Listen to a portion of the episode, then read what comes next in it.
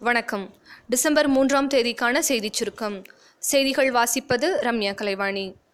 மாணவர்களின் தனித்திறமையை கண்டறிந்து அதற்கேற்ப ஆசிரியர்கள் பயிற்சி அளிக்க வேண்டும் என்று நயினார்கோவில் அரசு மேல்நிலைப் பள்ளியில் நடைபெற்ற விலையில்லா சைக்கிள் வழங்கும் விழாவில் அமைச்சர் மணிகண்டன் பேசினார். மேகதாது அணை கட்ட கர்நாடக அரசுக்கு அளித்த அனுமதியை திரும்பப் பெற வேண்டும் என டெல்லியில் நடந்த காவிரி மேலாண்மை ஆணைய கூட்டத்தில் தமிழகம் வலியுறுத்தியுள்ளது. இந்த ஆணையத்தின் அடுத்த கூட்டம் ஜனவரியில் நடக்கும் என அறிவிக்கப்பட்டுள்ளது. பதினாறாவது சென்னை சர்வதேச திரைப்பட விழா சென்னையில் வருகிற பதிமூன்றாம் தேதி முதல் இருபதாம் தேதி வரை நடைபெறவுள்ளது. தமிழகம் முழுவதும் அரசு டாக்டர்கள் நாளை வேலைநிறுத்தத்தில் ஈடுபட முடிவு செய்துள்ளனர். பதினெட்டாயிரத்தி அறுநூறு அரசு மருத்துவர்கள் இதில் பங்கேற்கிறார்கள். கஜா புயல் பாதித்த பகுதிகளில் அரையாண்டு தேர்வு ஒத்திவைக்கப்படாது என அமைச்சர் திரு செங்கோட்டையன் தெரிவித்துள்ளார்.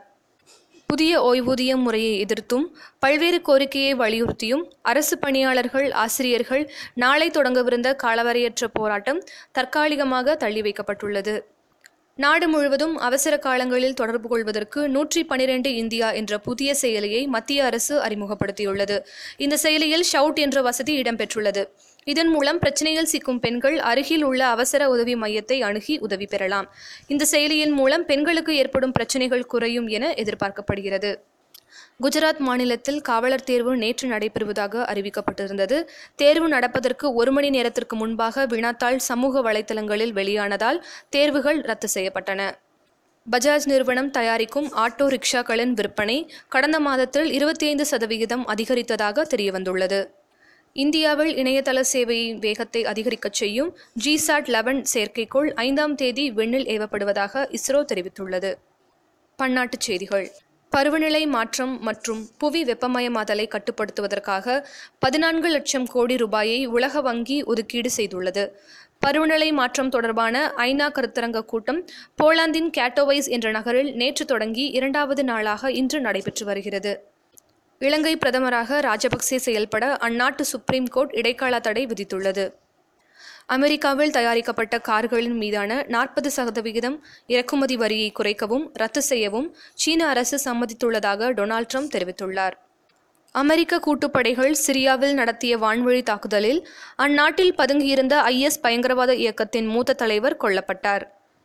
பங்குச்சந்தை இன்று ஏற்றத்துடன் நிறைவடைந்தது. மும்பை பங்குச்சந்தையான சென்செக்ஸ் நாற்பத்தி ஏழு புள்ளிகள் அதிகரித்து முப்பத்தி ஆறாயிரத்தி இருநூற்றி நாற்பத்தி ஏழு புள்ளிகளாகவும் தேசிய பங்குச்சந்தையான நிஃப்டி ஏழு புள்ளிகள் அதிகரித்து பத்தாயிரத்தி எட்நூற்றி எண்பத்தி நான்கு புள்ளிகளாகவும் இருந்தது. விளையாட்டுச் செய்திகள்.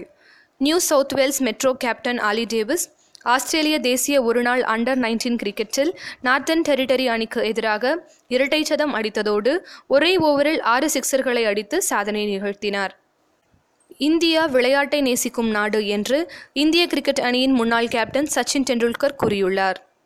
டெஸ்ட் கிரிக்கெட்டில் சரியான பாதையில் இருக்கிறோம் என்று வங்கதேச அணியின் கேப்டன் ஷஹிப் அல் ஹசன் தெரிவித்துள்ளார்.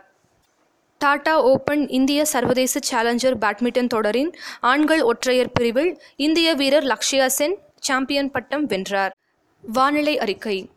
மாலத்தீவை ஒட்டி மீண்டும் காற்றழுத்த சுழற்சி உருவாகி வருவதால் சென்னை உட்பட வட தமிழக பகுதிகளில் கனமழை பெய்ய வாய்ப்பு இருப்பதாக தனியார் வானிலை ஆய்வாளர் செல்வகுமார் கூறியுள்ளார்.